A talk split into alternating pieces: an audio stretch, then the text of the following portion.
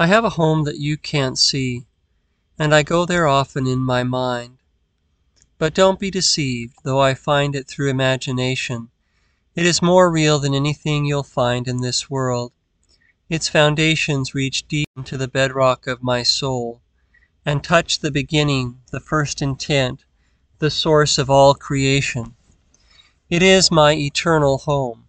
It is where I choose to live, and there I house my family, my blood, my kin, and every lost and broken soul I find along the road. And in that place we are not separated by the deceit of what appears.